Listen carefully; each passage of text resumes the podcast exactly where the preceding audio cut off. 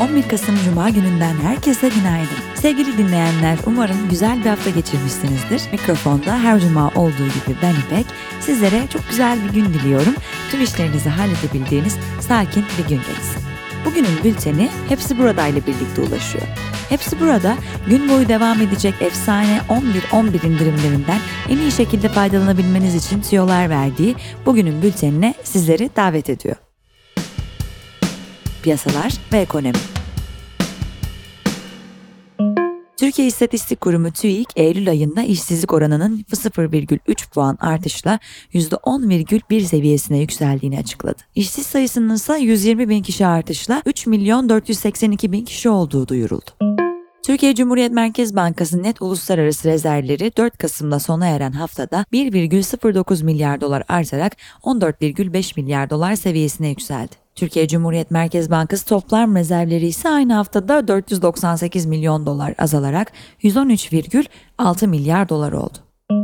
Hazine ve Maliye Bakanı Nurettin Nebati, TBMM Bütçe Komisyonu'nda yaptığı konuşmasında emeklilikte yaşa takılanlar düzenlemesinin 15 Ocak'ta yürürlüğe girmesi için hazırlık yapıldığını açıkladı.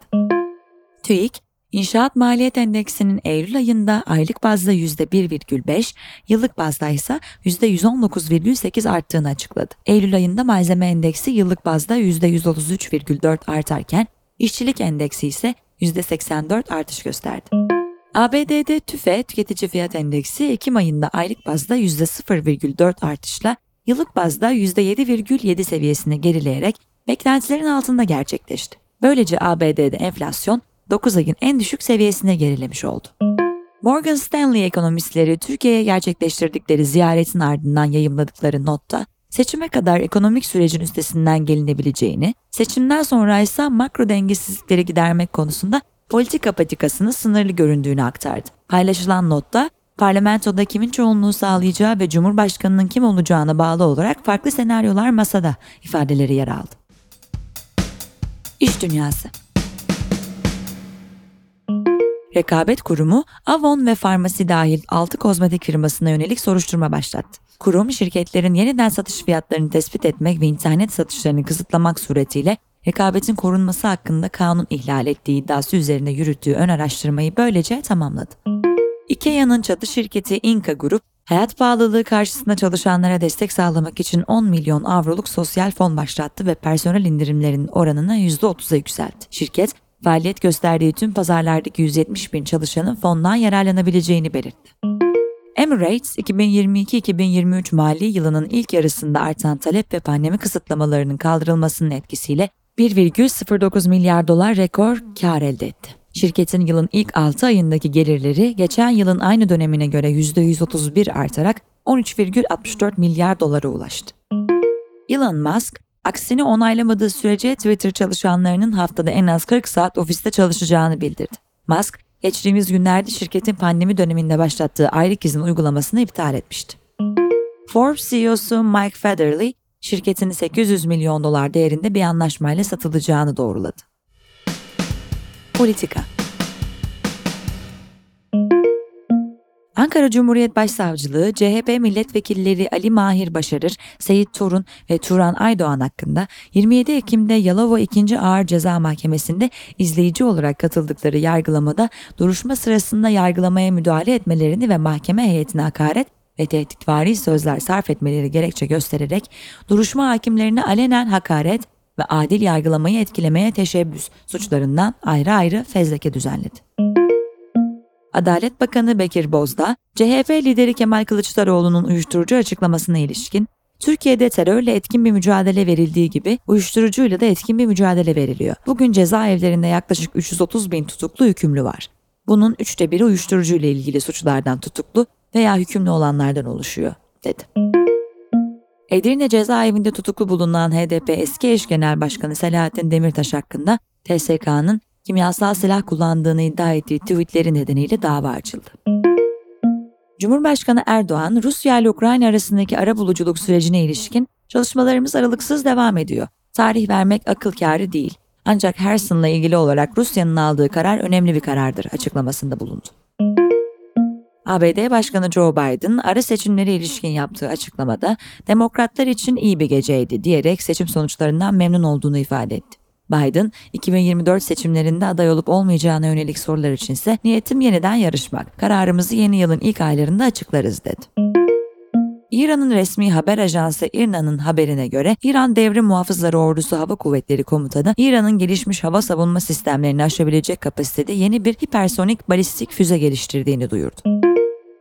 İsveç Dışişleri Bakanı Tobias Billström, Türkiye ile müzakerelerin çok olumlu bir yönde ilerlediğini söyledi. Billström ayrıca NATO üyeliği konusunda Türkiye'nin itirazlarının aşılması için diyaloğu sürdüreceklerini belirterek yakın zamanda Ankara'yı ziyaret edeceğini ifade etti.